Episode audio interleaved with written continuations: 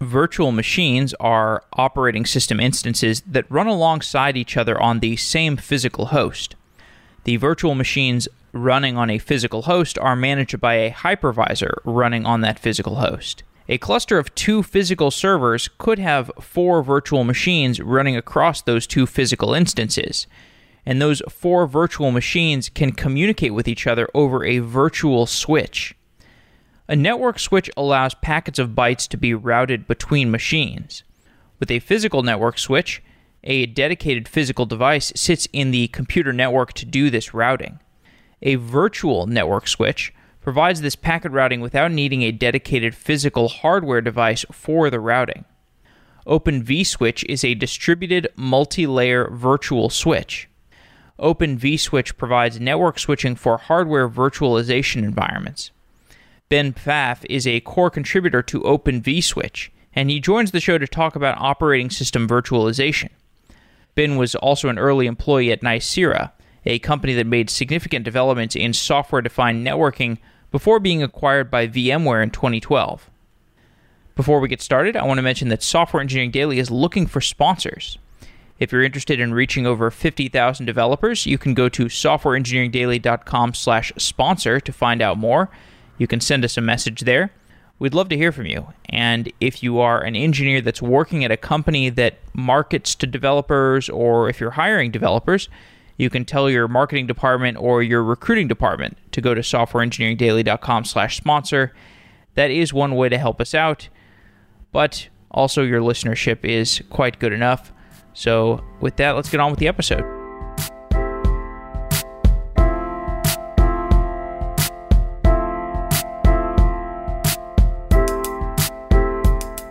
Ben Pfaff is an Open vSwitch contributor and one of the designers of Open vSwitch. Ben, welcome to Software Engineering Daily. Thanks for having me on. I want to start with the topic of hypervisors. Explain what a hypervisor is. So, I think of a hypervisor as something that lets you run multiple computers on top of one physical computer. It's pretty common that you want to run lots of operating systems, lots of little computers, but you only have a certain amount of hardware. Or maybe you're a big cloud, and so you want to rent out more computers than you actually own and subdivide them. And that's what a hypervisor allows you to do. To continue with the terminology, can you explain what the term network switch means? Oh, well, a network switch is what you use to connect up computers on your network. So it takes a lot of network cables, either physical ones or, or virtual ones. And then when a packet comes in, it figures out where it should go out. And what is network virtualization? Oh, so network virtualization is the equivalent of hypervisor for your network. So usually you only have a certain number of physical network cables, you only have a certain number of network switches, but you often want to subdivide that network so that you might have several tenants, you might have several customers, or if you're a large business, you might have multiple departments that you want to keep separate. And so they shouldn't be able to talk to each other or only in very controlled manners. And so with network virtualization, you can subdivide your network in a controlled way. Are there any other advantages of network virtualization? Well, the big problem that it solves is Right, subdividing and then controlled sharing. The other thing that it often does is it allows your users to control the network. If you go back a few years, then the means we had for subdividing a network was VLANs. And VLANs are a limited resource, there's only a small number of them. And so you have to have your network administrators do all the maintenance, all the updates, all of the adding and removing. But with network virtualization, is no longer a limited resource in the same way. And so you can give the power to set these things up to your users. And so you don't have to go through network staff. You don't necessarily have to take uh, days or weeks to update things. The users can have more power and things can move more quickly. Could you give me a brief history of how hypervisor switching in the Linux world has evolved over time? Oh, sure. So when you go back not that long ago to, I'd say, roughly 2007 or so, there were only a few choices when it came to connecting the networks of virtual machines in a Linux environment. And there were a few others that were sort of niche, but the main one was what was called the Linux Bridge. And the Linux Bridge is a software module, a Linux kernel module that acts like a software version of a network switch. So you could connect your VMs to the Linux bridge, and then you would connect the bridge to a physical network, and that would put your virtual machines on the network so that they looked just like any other device on the network. And that proved fine for a while. But once you throw VLANs into the picture, the Linux bridge starts getting a little awkward.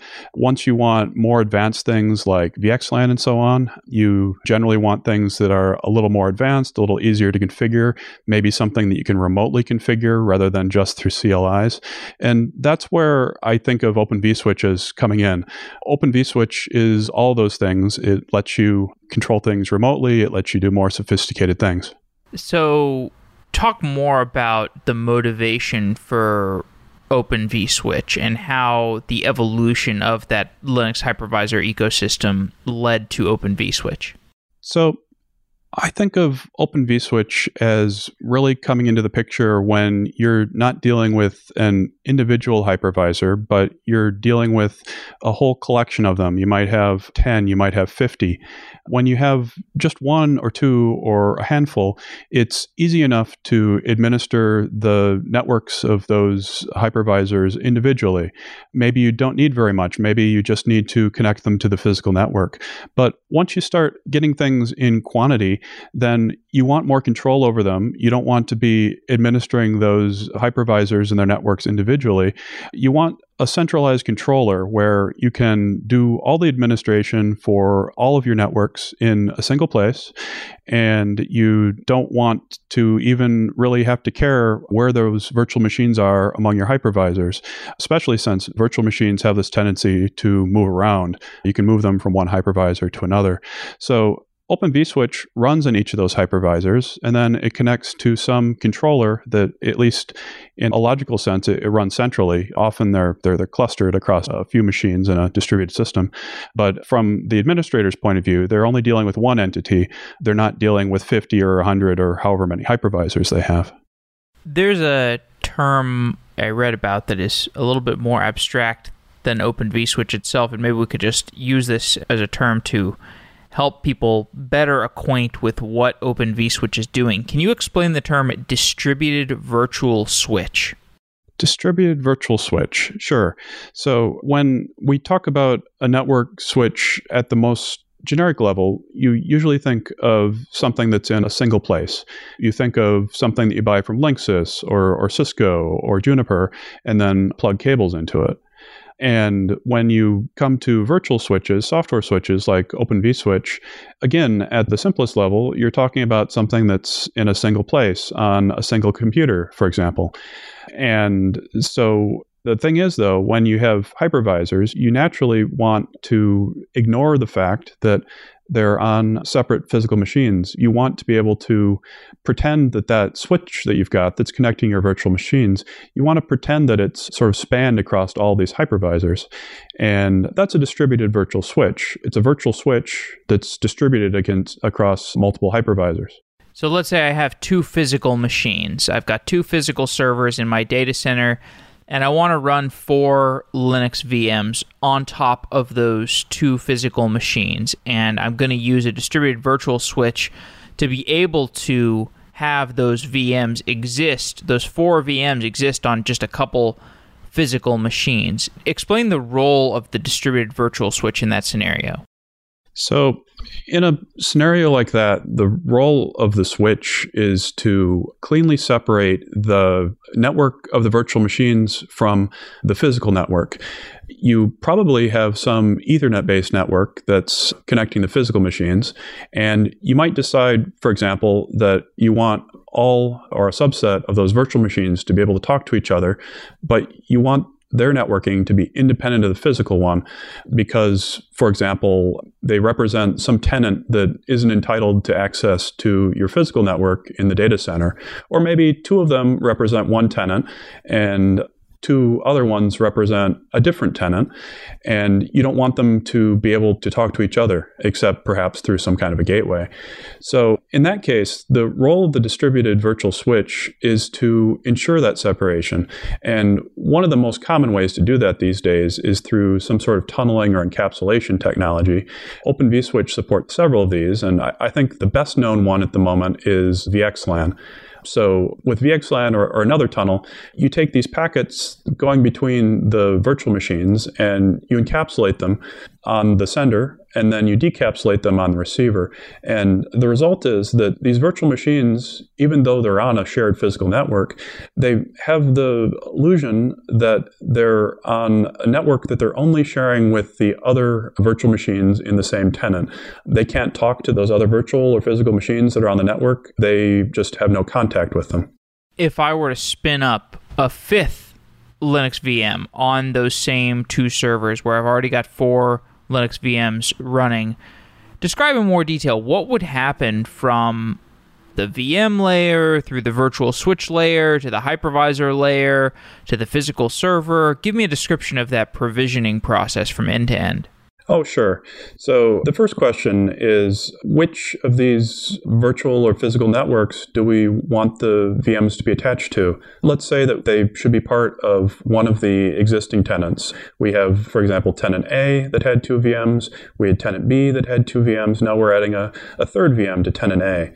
So the process that goes on here is at a few different layers. So there's going to be some sort of a, a cloud management system that you use to create the VM and you use to assign it to a tenant. And then what happens next depends on the cloud networking system that you're using. There's a few different choices for these. The one that I'm most familiar with is called OVN. That's one that we've been constructing as part of the Open vSwitch project, although we're likely to be separating it from OVS at some point. So our goal at this point is for the CMS to tell the cloud networking system what to do. So it will tell it something like this VM is going to be on this hypervisor and you need to connect it to tenant A. So at this point, OVN will tell Open vSwitch that it needs to attach this to a particular bridge and assign it a particular ID. And that ID is, is going to be used to put the packets into the, the encapsulation technology. Usually OVN uses one called STT or, or Genève, which is slightly different from VXLAN. And then suppose that this VM comes up and it wants to send a packet, then that packet is going to go through a virtual network driver. It's going to go into the virtual NIC. It's going to come out into Open vSwitch. Open vSwitch is going to look at the packet. It's going to run it through its flow table that OVN has set up, and it's going to figure out where should this packet go. Let's suppose it, it's going to another VM that's in the same tenant. It's also in tenant A, but it's on a different hypervisor. So if that's the case, then Open vSwitch will come across a flow that says, take this packet, encapsulate it so that it goes to the other hypervisor and that its source is marked as this new VM and its destination is marked as the other VM in tenant A, and it'll send it out. It'll get received on the other hypervisor, and then you get kind of the opposite process. It gets decapsulated, it gets identified as being for the VM. Open vSwitch puts it into the virtual NIC driver, and that delivers it to the destination VM. Okay. At a more abstract or business application level, what kinds of network automation did Open vSwitch enable? Help people understand why is this actually useful? Sure. So I think of uh, Open vSwitch as being closely related to the SDN uh, movement in general. So if if you look at what was around SDN in, being software defined networking. That's right, software defined networking. So if you look at what was around in 2007 and the challenges that people typically had at the time in their large networks, well, a lot of it was simply that they had a lot of network devices. They had a lot of switches and routers and firewalls and other things, and they had to be configured individually. So this involved a lot of SSH or Telnet or serial connections to these CLIs, and then you had to program these CLIs individually. So SDN came along and said, This is silly. We need to centralize this management. And the sort of initial attempt at this was what's called OpenFlow.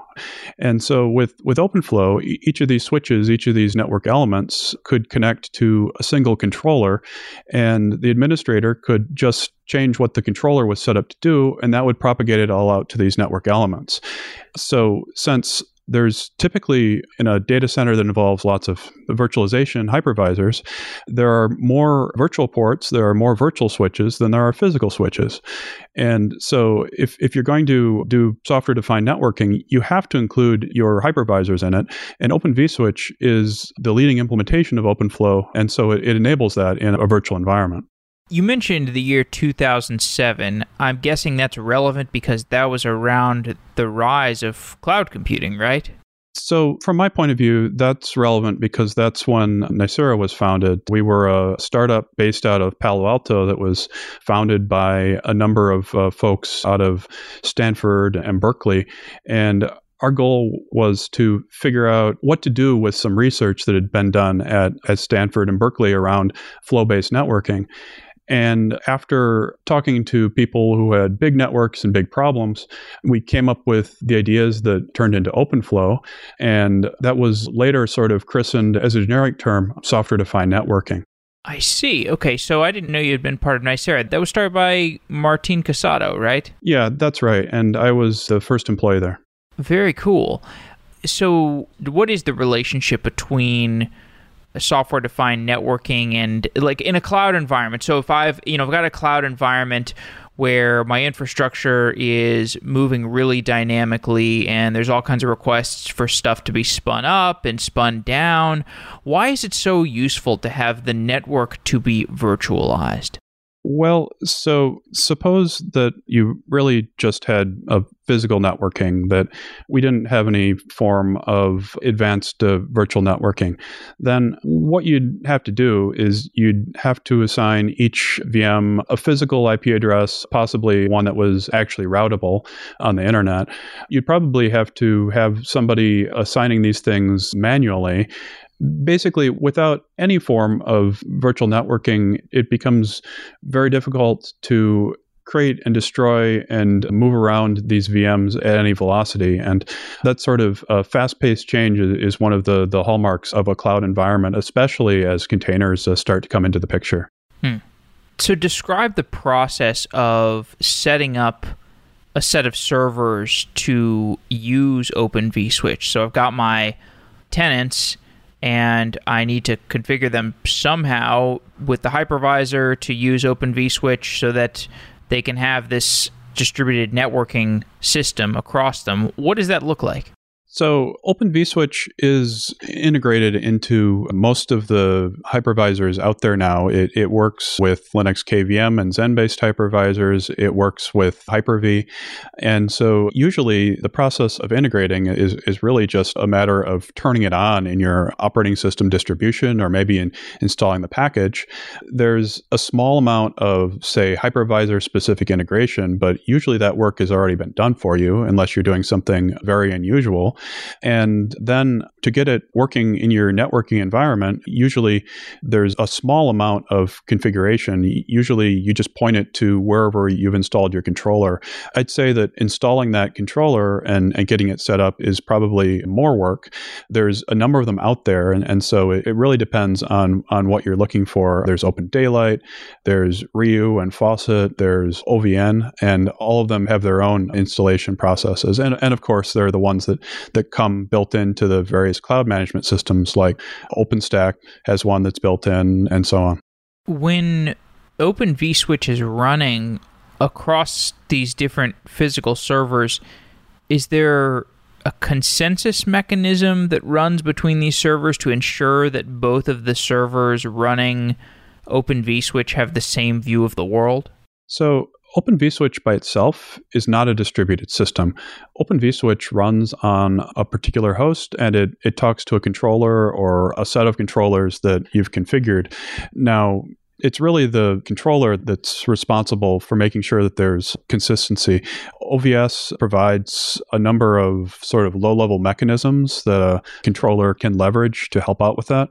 But the consistency is really the responsibility of, of the controller and the management system.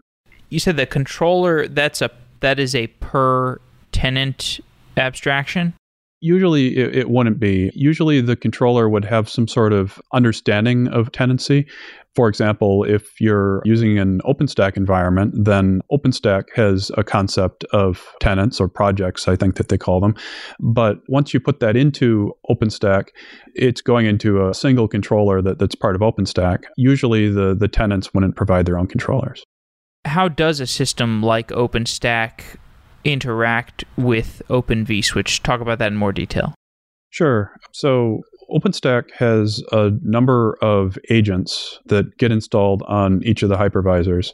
So, in the case of when OpenStack is working with Open vSwitch, it has an agent for, I think, DHCP. It has an agent for different things that need to happen at VM startup. I believe it has some kind of a, a firewall agent. And so, OpenStack pushes information on the setup into these agents, and then the agents push these things into Open vSwitch. If you're using OVN, there's a slightly different approach to it. But in any case, the configuration starts from OpenStack at the top and then gets pushed down to all the, the hypervisors according to what's actually running on them. So, what's the value of Open vSwitch to a system like OpenStack? So, if you look at the options that something like OpenStack has for networking, it has a few. One is that it can use IP tables and Linux Bridge. In other words, it can use the mechanisms that are built into Linux. So that is something that's very tempting for a lot of people because they don't have to install anything extra. They don't have to make sure that there are any kernel modules, etc., that are going to work and be installed properly. But the disadvantages tend to be there too. Like sometimes the performance is not there, and you also have to invent your own ways to control things remotely, where that's built into Open vSwitch. Open vSwitch also has some nice properties in terms of how controllers work with it, how application developers work with it. It's designed so that you can work with your application at the level of the application without having to worry very much about performance. We've made OVS really good at taking the semantics at the level of the application and implementing them so that they're fast. And that makes it a lot easier for some application developers. They, they don't have to worry about performance quite as much. There are other options too, like working via DPDK, working with VPP. These tend to be ones for people who are very concerned about performance. They tend to require a lot of customization. It can be hard to install and, and get these things working. They tend to use a lot of CPU, even when you're not actually having a busy network. Open vSwitch is, is designed to only use as much CPU as actually necessary for the network load at any given time. So, is it the case that Open vSwitch would also add similar value to other orchestrators like Kubernetes or Cloud Foundry? Sure. If you look at Kubernetes, you can use it in a default mode where it uses things like IP tables. But we also have a driver that's based on Open vSwitch and OVN. And we think that that is a pretty compelling. It has some performance benefits. We believe it has some configuration and management benefits. It's difficult to get the word out there, but we're working on it. Well, tell me more about those benefits, like the configuration benefits and the management benefits. So, Open vSwitch and OVN have a full array of network virtualization system primitives. It has switches and routers and load balancers and all of these things that you can't get in sort of the the stock Kubernetes networking.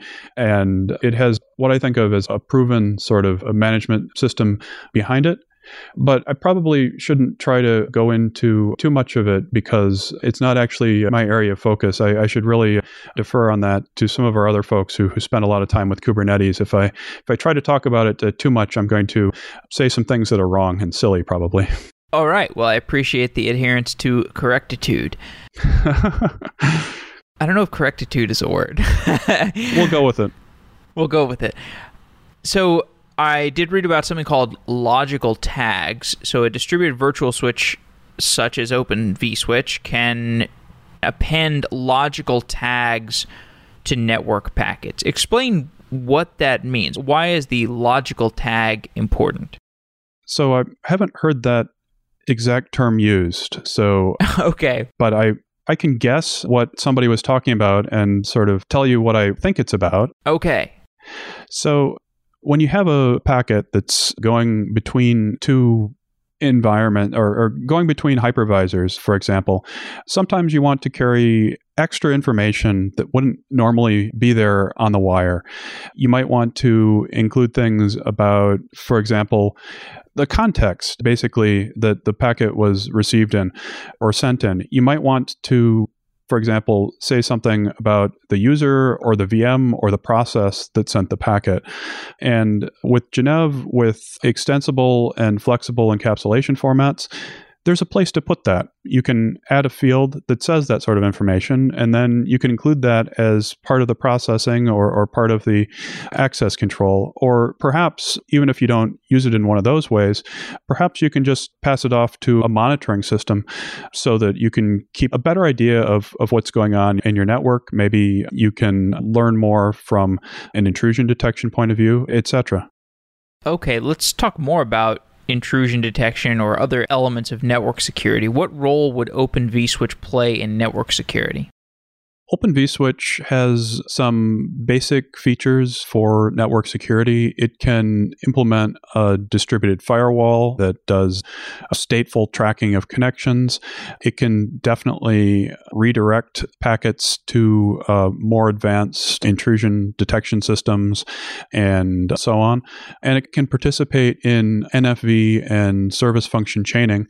One of the things that we're thinking about, we're, we're pondering, is should Open vSwitch be able to directly do things like switch on, for example, the URL in an HTTP connection. That's something that's not there yet, and we're trying to figure out whether that's important to our users and whether Open vSwitch is an appropriate place to put that kind of a thing. It might turn out that Open vSwitch isn't the right place, but we can do a better job of integrating with tools and systems that do integrate that or that do mm. have hmm. those sorts of capabilities. So, like, it might be more appropriate to do that at a higher level. Sure. So Open vSwitch mostly does things on a packet by packet basis. And these URLs and, and so on are, you typically have to look at several packets in sequence and essentially buffer them up until you've seen the whole thing. There might also be a need these days to try to look inside SSL or, or TLS connections using one or more methods. And Open vSwitch might not be the appropriate place to do those kinds of things. We haven't figured that out yet. Are there other areas of network monitoring that Open vSwitch is a useful layer for doing?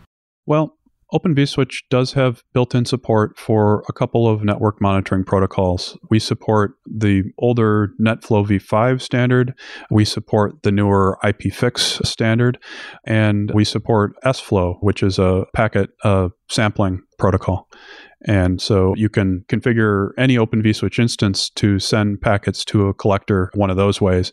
We also support some protocols for network monitoring by you can replicate packets to a VLAN, you can replicate packets to an ER span tunnel.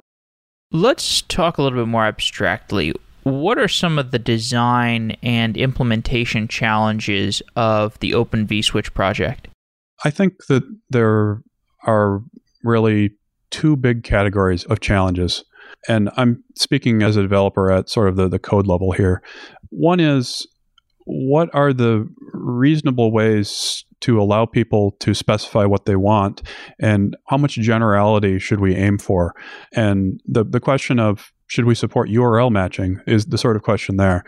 If you don't support enough of this generality, then you won't be useful. But if you try to cover everything, then your performance might suffer.